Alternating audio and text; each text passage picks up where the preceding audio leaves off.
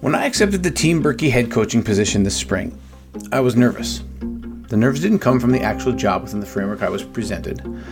I was nervous because eight years earlier, I made a move away from ski coaching to simplify my own life out of apparent necessity at the time to do so. I knew how comprehensive and exhaustive being a ski coach can be, and that I was going to need a big commitment of support from Team Birkie in the way of other coaches. We had a former athlete of ours at St. Scholastica in place in Matt Clark. I knew he was hungry to coach, fired up, and ready to go. But I also knew we needed more than the two of us.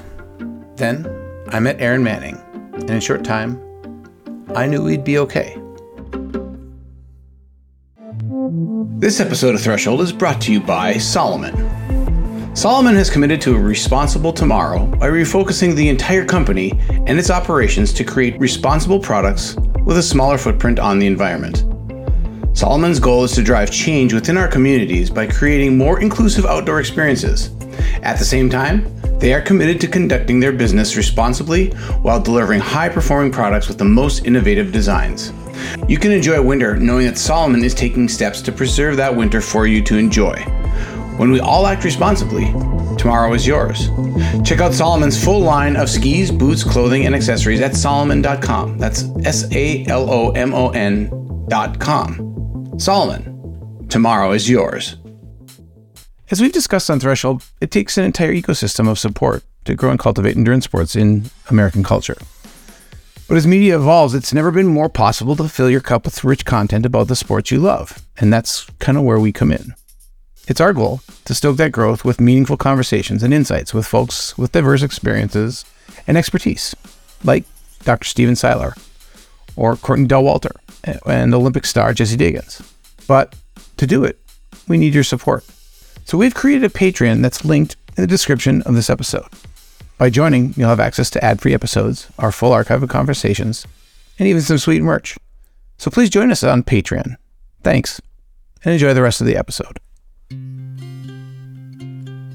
After Kikkan Randall and Jessie Diggins won the United States' first ever gold medal in cross country skiing at the 2018 Olympics, a three year book project on U.S. women's Olympic cross country skiers followed suit. Appropriately named Trail to Gold, the work chronicled a history of 53 U.S. women Olympians in the sport, then tells the stories of those Olympians in the athletes' own words. An inspirational book by definition, Trail to Gold highlights stories of immense determination, while also necessarily sharing some disturbing experiences of many of the athletes, as women is second priority in the sport. Clearly, pain was being felt and being shared, like long suppressed feelings of anger and frustration found a platform to rise to the surface after some time of being put in a bottle and capped. I found myself wondering what stories were too painful to share in that book. Trail to Gold was a turning point in telling a truer story of women's experiences in our sport. My colleague at the College of St. Scholastica at the time, Maria Stuber, launched simultaneously the Women's Ski Coaches Association, an organization and resource to women who wanted to coach in the sport, advocating for better, more equitable, and fair access to power structures and jobs within ski racing. With marketing and outreach help of the National Nordic Foundation and some moves by the U.S. ski team to create more incentives for women coaches on the FIS World Cup circuit, the WCSA and U.S. Ski Team launched the Trail to Gold Fellowship in 2022. The fellowship was a grant in which seed money from book sales combined with WSCA and NNF fundraising efforts gave more women experience on the coaching staffs of the highest level of the sport.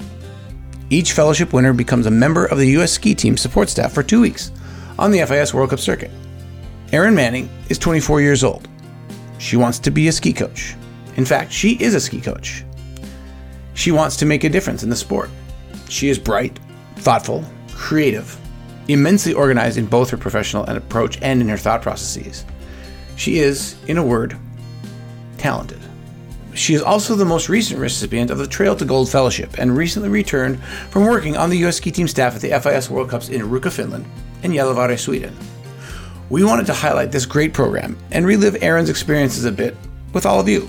So, no further ado, Erin, welcome to Threshold. Awesome. Thank you. Happy to be here. Yeah, so I'm going to start things off just really simply. What's your background in ski racing? I essentially was one of the Minnesota families that had their kids on snow since we were toddlers.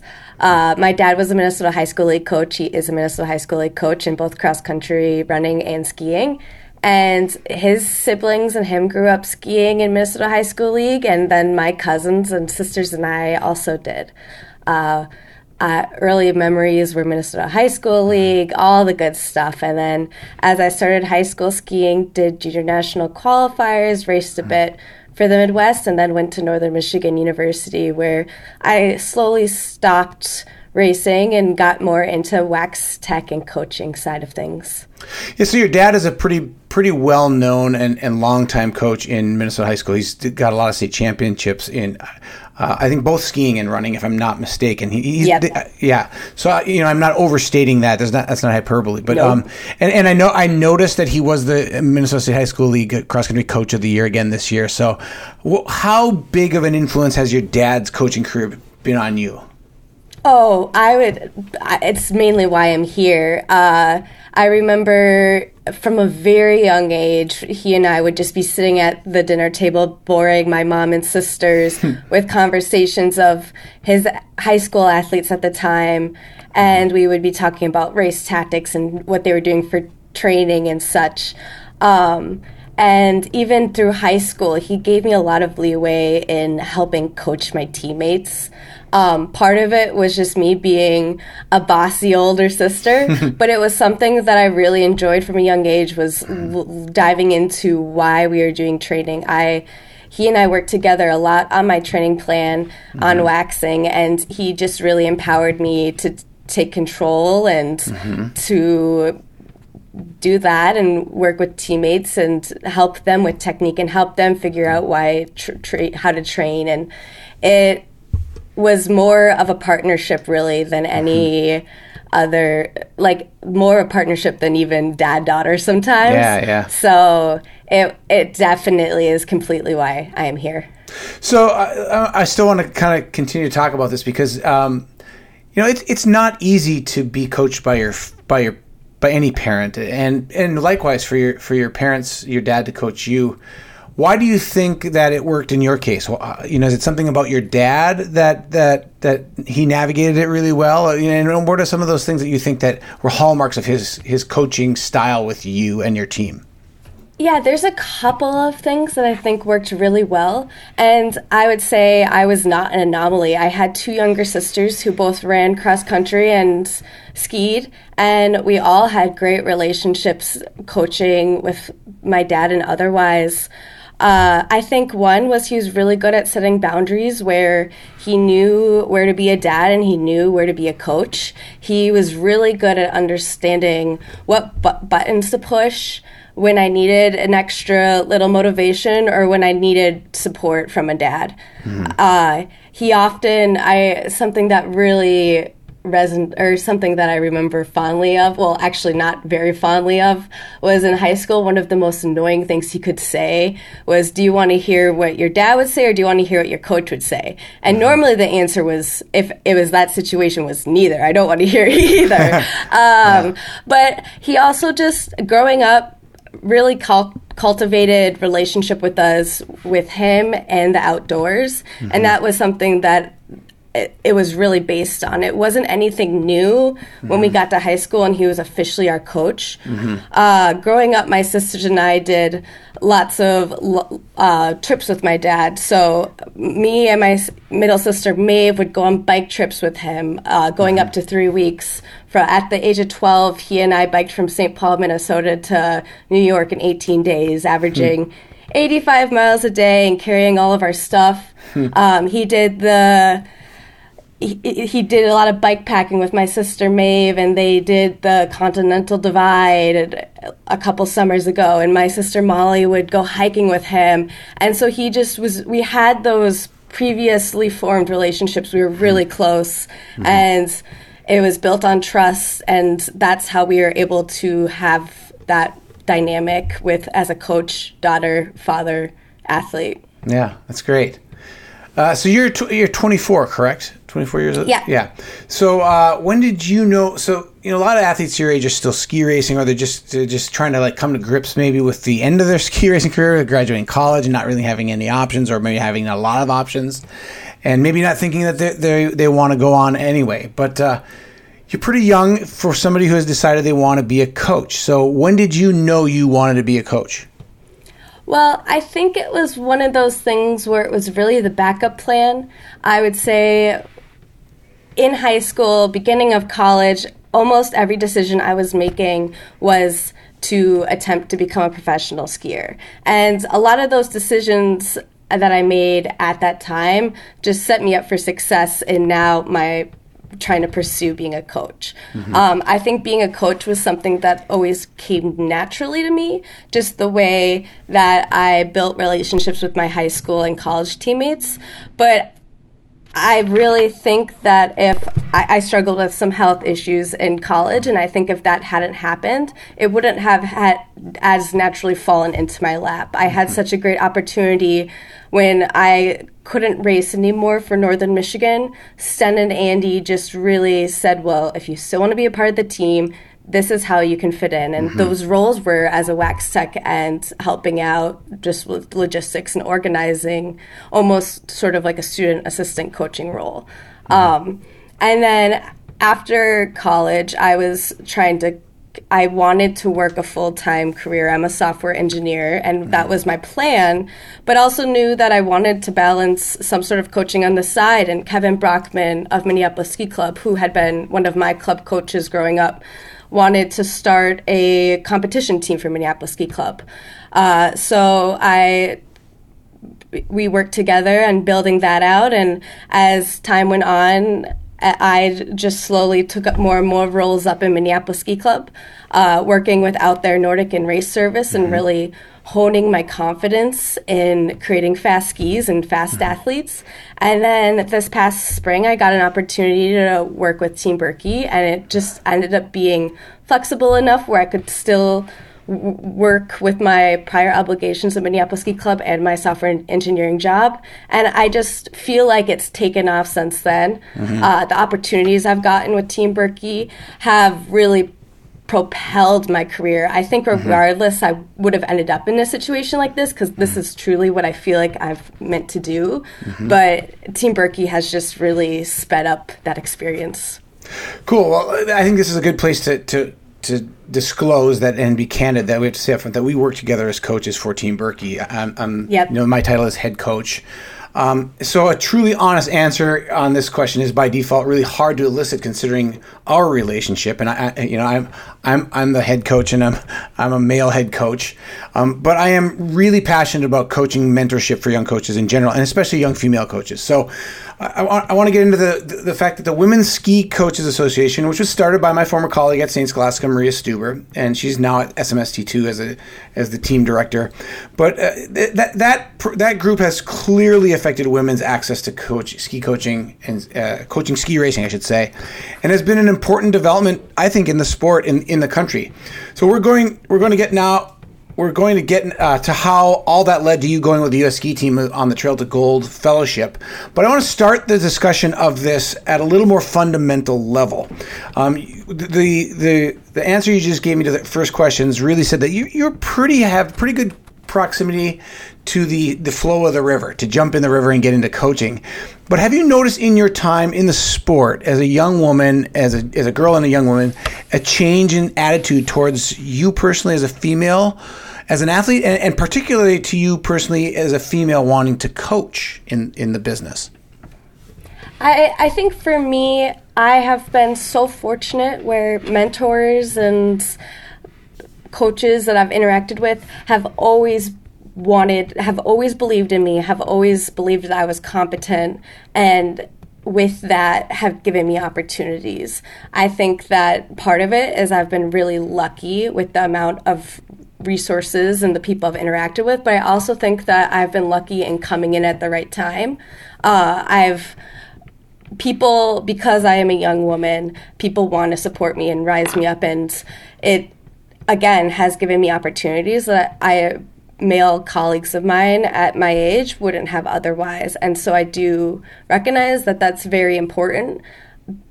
And I feel fortunate. But then if you also look at the US professional club teams currently, you can count, I mean, how many women head coaches or even coaches are there. And right. so while I am very fortunate that I have these opportunities, I I think that it is necessary uh, right. uh, to just even the playing field.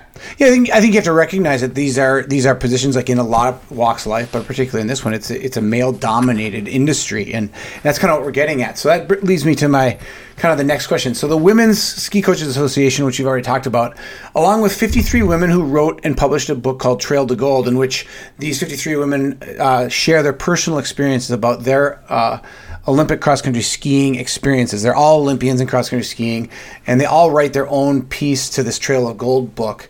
And and uh, the trail that led to a Trail to Gold fellowship, which underwrites grants for female coaches to get experience on the world World Cup with U.S. ski team staff over the winter. So you received this grant for World Cups one and two this season, and recently returned from Ruka and Gällivare World Cups.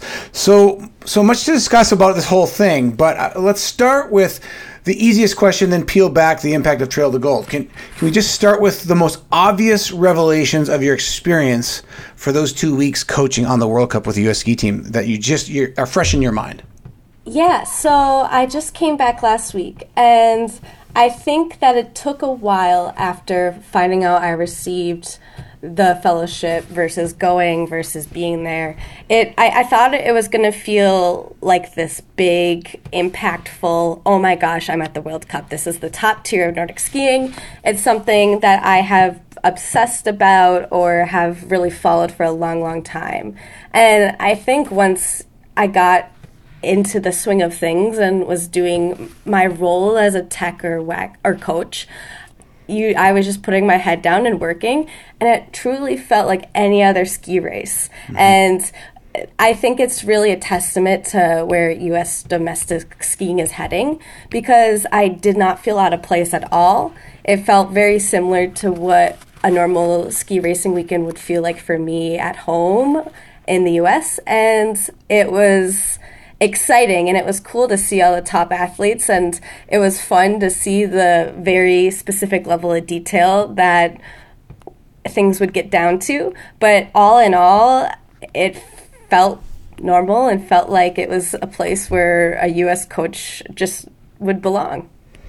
So while you're over there if you look around the sport in general but but even on the World Cup especially uh, it's massively skewed towards male staffing, and, and, and, that's that's easy to see when you're there. Um, I mean, the U.S. is having an amazing run of success right now too, and the staff is not only skewed more female than most other, if not all other countries at the World Cup. We're not doing worse with women on the staff. Let's put it that way. Oh, so, it so, was almost 50-50 yeah. the whole time yeah. I was there. So did so? Uh, so I was wondering. So what did did you feel that? Uh, if you felt yourself with Team USA in in the wax truck with the US ski team, and you look at the female staff there and how well you were doing compared to the nations that, that were largely entirely male staffed, you know, what what did you feel? Do you, do you think that the rest of the world is seeing what the U.S. is doing with women on on the World Cup staff? Oh, absolutely. I think that it. I talked to many coaches while I was there because since the World Cup, they travel almost every weekend together. It's pretty obvious when there's someone new. And so mo- most of the co- coaches and techs that noticed I was new would come up and introduce themselves. And it was funny because one of the first interactions I had, first day classic sprint in Ruka, I was standing in the coaching zone on the last sprint hill during the qualifier, and a coach came up to me and was asking about the U.S. team. And I was like, "Oh, are you a doctor or PT?" And I was like, "No, I'm a wax tech. I'm wearing the women's coaching bib." And yeah. it was funny that that was the assumption. I yeah. think it goes it, it goes to show there's probably less than five other female wax techs on the World Cup yeah. currently. Uh, I know Kristen Bourne and Matt Whitcomb were saying that they definitely last year with the women's coaching bib, they noticed more women last year than this year. There seemed to be less in their opinions. Um, I think that other countries are taking notice, though. They've really, every time, Matt Whitcomb was so great about introducing me to people at coaches' meetings and just when I was out on the course with him. And every time he would talk about the trail to gold and how they were bringing in U.S. coaches every two weeks, specifically women's coaches every coach that he talked to or tech would just be in awe and just it, it it seems so easy to implement in the US, but other countries just haven't quite grasped that concept that not only are you bringing more women, but you're also bringing the domestic playing field up a level by introducing many more people into the coaching staff throughout the year. Right. Yeah, was was it was it a marked difference for you? Did you, did you perceive that that you did you feel like a little bit of a um, of a uh, like, like you're a unique case? Um, I in terms of being a woman or yeah yeah yeah i mean just in you know we know that it's, it's a male it's, it's male dominated yeah. staff over there did, did, did it feel did you feel comfortable as a, as a female coach? Did you feel like you were being taken seriously as a, as a female coach, especially by the other? You know, I think I think what I'm getting at is that attitude, like, oh, are you a doctor or a PT? The, the oh, reaction yeah, yeah. of people on the course, like, did that was that was that the one time it happened, or did it feel like that that was fairly regular? Um, I would say, I mean, it was only one time that happened, and yeah. I can't speak for other interactions right. I've had.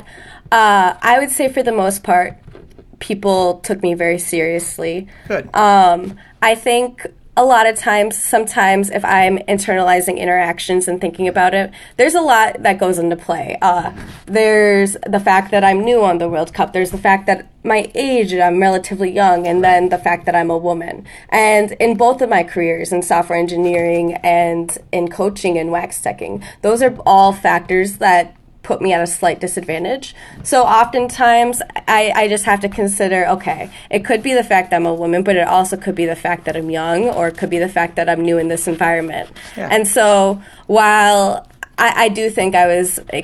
I felt valued. I felt like I was able to support the U.S. team and help.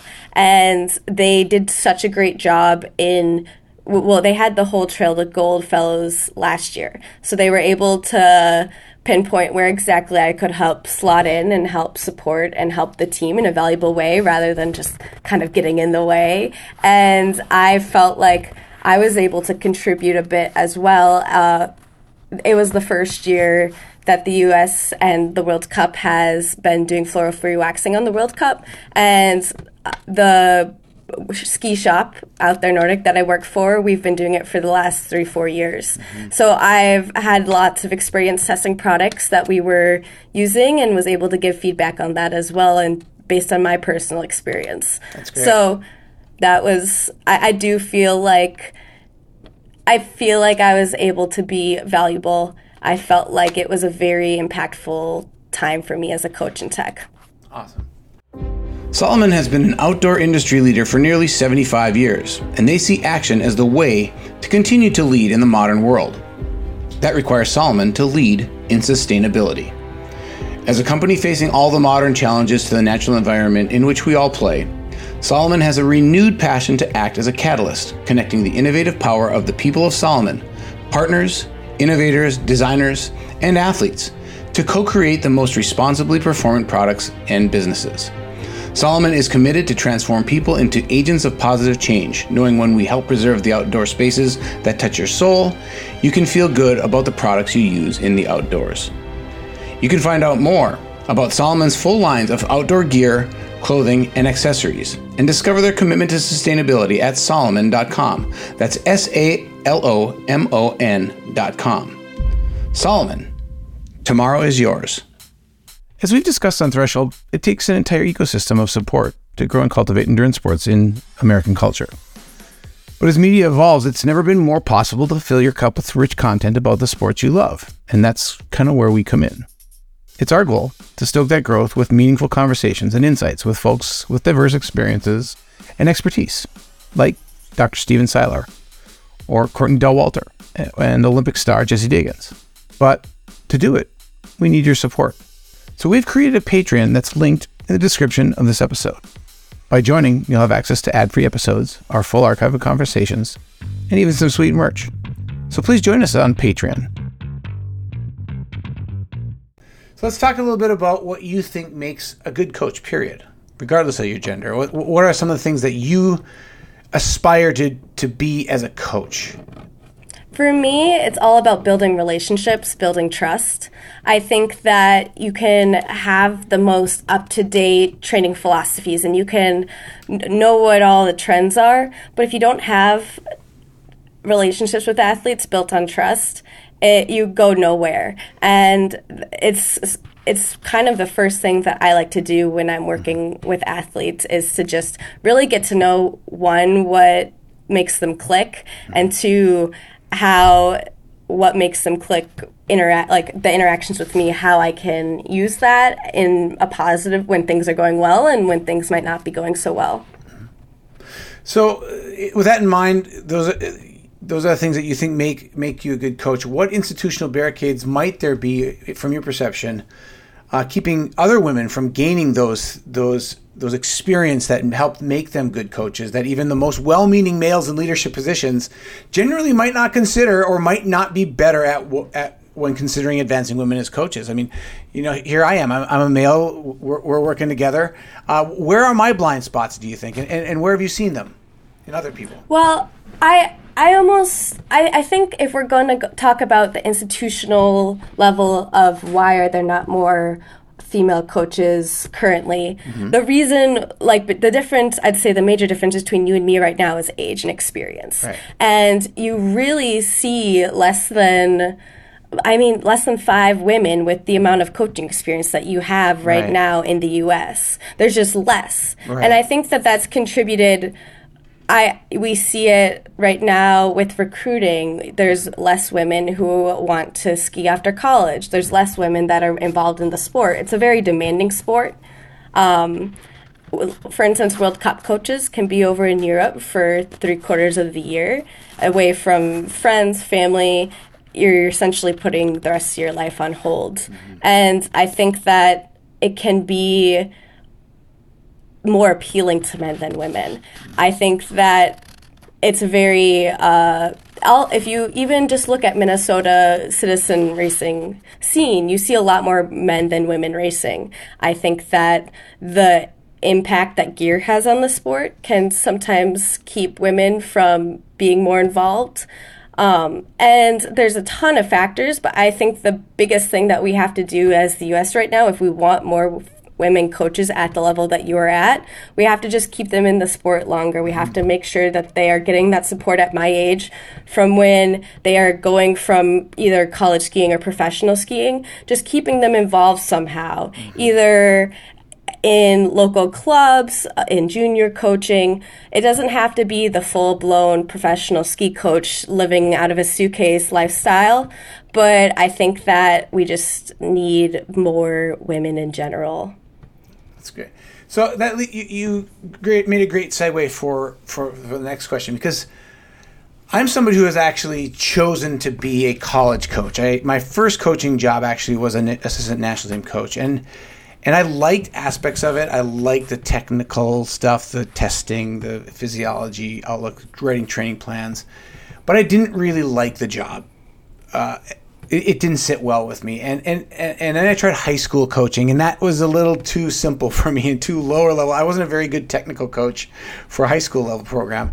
And I actually love D3 NCAA coaching. So that I, I just want to ask you where, you know, have you given that much thought? Where do you think or where do you sense you're only 24 but and you have time to figure this out but have you kind of earmarked a spot where you think you would like to go in coaching and, and what level you'd like most to be at I kind of l- like where I am at right now with Team Birkie. Uh, I've done junior coaching and I've really enjoyed working with such excited athletes who just have the whole world in front of them, endless possibilities. It's really exciting working with those young high school athletes.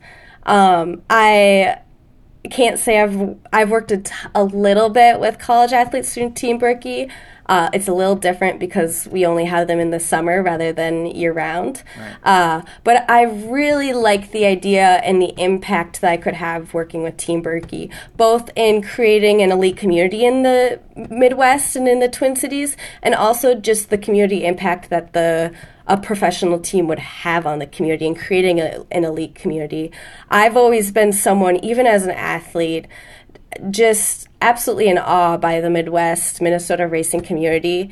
And even as I remember on skis with former high school teammates, just why is there not a Midwest professional ski team? Like the culture here is amazing. I would go to national camps and have friends across the country training with local professionals, and I remember a U16 national camp where a lot of the Craftsbury athletes were there, and I just was loved picking their brains. Mm-hmm. And I it's just something that I've always wanted and the fact that I could help contribute to this is literally my dream. Yeah, it's great. I, I was literally just uh, 20 minutes ago on the phone with Rick Kapala, the kind of the architect of the Sun Valley program, and we he, we talk every now and then on the phone. And and his, you know, we were talking about my. We hadn't really talked yet uh, recently about my my role with Team Birkie, and you know, he said the same thing. You know, even in Sun Valley, he said, he goes, yeah, it, it makes sense that, that you need a, a, a, high level program in, in the Midwest, and it's it's clear with the World Cup coming. I think we all know that. So this this leads me to another question, though. So you've been coaching a while. I mean, several years, and you've had a lot of success. Minneapolis Ski Club does very well at the Junior Olympics or junior nationals, I should say. that, that, dates me right there, calling it the Junior Olympics. But um, well, you know, the sad thing is, I was never part of JOs. Yeah, yeah. I was always part of JNs. Yeah, and I was never part of JN. That's a relatively new term. But um, but you've had success, and, and and I think that that's like you know you talk about buy-in as a coach. I mean, that's probably the best way to have buy-in is, is a reputation of success. And, and, and, I think you have that in, at least in the local setting in, in, in, in Minneapolis. And what do you think what do you think about you, your personality, and you know we know that you have a background with, with a dad in coaching, but what what about mm-hmm. your personality makes that click? What, why are you having success as a coach? I I think it's funny because I I'm a very calm person. I don't I'm not very excitable, um, but I'm very very passionate and I get very I'm very passionate about my athletes. I'm very I really want to focus on them being, especially with the juniors right now. There's so much going on in their head. I really just focus on them being healthy, happy athletes. And that, I think, working with juniors has just created a really great foundation for me. And that is my goal in working with athletes is honestly, at the end of the day, if you, it doesn't matter how fast you are, how strong you are, if you're not happy, you're not going to race well. And I think that it was just something I stumbled upon, and it's really become my coaching mantra. I think that I also know what it takes to be be high level. And uh, honestly, I think if I had been a professional skier, I would have been very unhappy with it because I don't think I would have been the I don't I wouldn't never would have been a Jessie Diggins winning at the World Cup. And uh, my personality is I just want to be the best of the best. And I think that I really would have struggled not being able to get to that point in professional skiing. But I think that with coaching, I know what it takes to be good, and I know that it looks different for every athlete, but those fundamental building steps is what's going to get them there. And so just being able to pull in my personal experiences, both as an athlete and as a young coach, I'm able to help balance everything those young athletes nowadays are facing it's i know i'm able to really relate to their struggle with finances i'm able to understand life balance and all of that because as a coach i'm also struggling with that always and i think that while it's going to take time for me to build a reputation a bigger reputation of being a successful coach because that it takes time to build trust um, I think that if I'm just able to build connections with athletes, I'm gonna just be content with where I'm at right now. So, what if you think of all the aspects of coaching? What's the, what's your single favorite thing? If you had to pinpoint one thing that that makes you happiest as a coach, what it, what is it? What is it about coaching? What's the one favorite thing about coaching that you that you love? I was thinking about this the other day. There's been so many times in the last couple years where I could have quit this skiing in general. Like I could have just washed my hands of the sport and been done. And I think the thing that has always brought me back is the community. And I that's one of the reasons why I'm so excited about Team Birkie because I'm so excited we have such a strong community that supports us. And I've always felt like there's so much we can give back to the Midwest ski community because they deserve so much because they've invested so much in their athletes for so many years. And so I'm excited that we have the potential to create s- another thing for them to really get behind. They already are diehards when it comes to the Birkebein or, or Jessie Diggins or Zak Ketterson. And so if we just give them the opportunity to get excited about something, the World Cup, like it, it just goes to show that these people really want something to cheer for. And I hope we can give it to them. So looking into your looking your, it's a, it's an exciting winter in the Midwest and in the United States in general, and the and the World Cup start has, could not be better. You were there yeah. for that World Cup. You start. You weren't Mr. Sun, but you know we've had somebody I misquoted on on my call. I said they were on the the U.S. has been on the podium every single day of the World Cup, and it's not true. They were every single day but the first. The first but, but, day, yeah. But even the first day was seven, eight, and nine. It wasn't like it was a bad day. Just but we've been on the, the United but, States. But you know yeah. Rosie and Jessie then uh, in the mass start were both on the podium. So the races I was there, we had five podiums for yeah. five race days. It was yeah. crazy. Yeah. So, so that's been a great start to your season. But you know, what does your coaching winter look like right now? Where, I, I know we work together with Team Birkie, but you also have some responsibilities with Minneapolis Ski Club, I believe. So, where are you going to be? Yep. Uh, uh, where are we going to see Erin Moening on the course the rest of this year? Midwest Junior National Qualifiers. All right. Um, I it's it's something. This is going to be my last winter with the Minneapolis Ski Club, so I am very excited for these races. We have a very passionate team of young juniors, and it's just a thrill to work with them. To work with Out There Nordic in race service, I've learned so much from them, and they've really built my confidence day in and day out in being a coach in Wax Tech, and then as the season goes on, the the it's a unique year for Midwest junior racing because with the World Cup being in Minneapolis in February, all of the junior races are in December and January. So I am essentially done with junior racing at the end of January, which is crazy. Um, but before that, I'll head out to U.S. Nationals in Salt Lake with the juniors uh, and just kind of playing double duty a little bit with Team Birkie as well. We are working really hard in recruiting for next year and meeting with athletes again connecting with athletes. And as the winter goes on i and the junior season ends i will probably step in a little bit more team Birkie, help with wax at the american Birkebeiner and local races. Oh. Well I, I've really enjoyed the time that we've worked together so far, and I'm looking forward to continue to work with you. And uh, you know, the biggest thing I, I think to wrap it up, I just want to say, you know, I, it's so easy to overlook, but I want to ask you: is there is there something that you would love to say that we haven't talked about yet uh, about your coaching career, or anything that you think is a, an important topic that maybe I haven't scratched on with you yet? I, I think it's interesting because I've been with Team Birkie now for I mean it's been less than a year. We mm. I really started last April and we, we I even just started talking about it last April and things changed very dramatically for me from just I mean I wasn't just a junior coach, I was working with the Midwest Junior National team and was having those little successes, but I went from training with juniors Midwest Junior National qualifiers, Midwest all or All Americans, to having a training camp with Maja Dahlqvist very quickly. and I think while this rate of success uh, has been very exciting uh, and it's been very fast. I am truly in for the long haul of this, and I'm really just excited to brick by brick build up this project that we are working on and it it's super exciting and thrilling now, but I'm also very excited for it to slow down a little bit so we can really work on those small details and make sure it's strong and sturdy. Right, right. Well, Erin, it's been great catching up with you, and I, I love. I, one of my exciting things about this uh, when you got the trail to gold, I was really excited for you.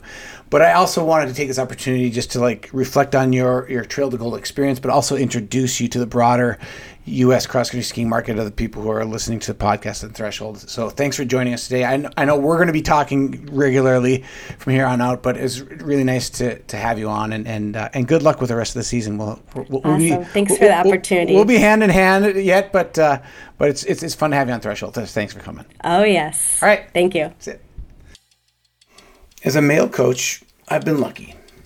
As uncomfortable as it might be for someone like me to acknowledge it, being white and male in the United States placed fewer barriers on my own career development than someone else meeting any other physical or social identity. I'm also lucky, though, that my experiences have helped inform me how being white and male made my professional development easier by comparison to those who are not. It's easier and infinitely more comfortable for a guy like me to ignore it. For most of my adult and professional life, I've been surrounded by warriors for women in sport. I married one. I've experienced close friends and colleagues taking on injustices, institutional biases, and immensely unfair attitudes in sports leadership, literally consuming their lives in order to change the way women are treated as athletes, coaches, leaders, and human beings. I say I'm lucky because to miss these uncomfortable truths to me as a male, to the way sporting structures operate in favor of males, is really to be handicapped from reality. I'm lucky because without that perspective, I would not be the coach I am today. I couldn't be as effective for the women it is my job to deliver at least as good of an experience for as their coach. The perspectives on this matter have simply made me a better coach, period. They have made me question daily my own motives in the decisions I make and whether or not I'm applying bias to those decisions and to those relationships. It's more emotional work, it's more rewarding work, and sometimes it can feel exhausting. And it's absolutely necessary. That said, I also recognize women coaches don't need my help. That's just more patronizing rhetoric. They do need my support. They need all of our support because Erin is going to coach champion athletes. Heck, she's already on the way to doing that. And she doesn't need similar stories told in the Trail to Gold book, nor the myriad of those worse that were left out of it and probably still hanging out there in the ether, causing pain. Erin just needs the same opportunities I had, and she absolutely deserves them. This is a call to ensure that she does. This is a call to check our biases and our beliefs of who can actually feel a fast ski and who cannot, of who can command the respect of athletes and other sports leaders and who cannot. This is a call for fairness. I'm so excited watching Erin's career take off. I hope you are too. That's Threshold for this episode. I'm Chad Salmela. Thanks for listening.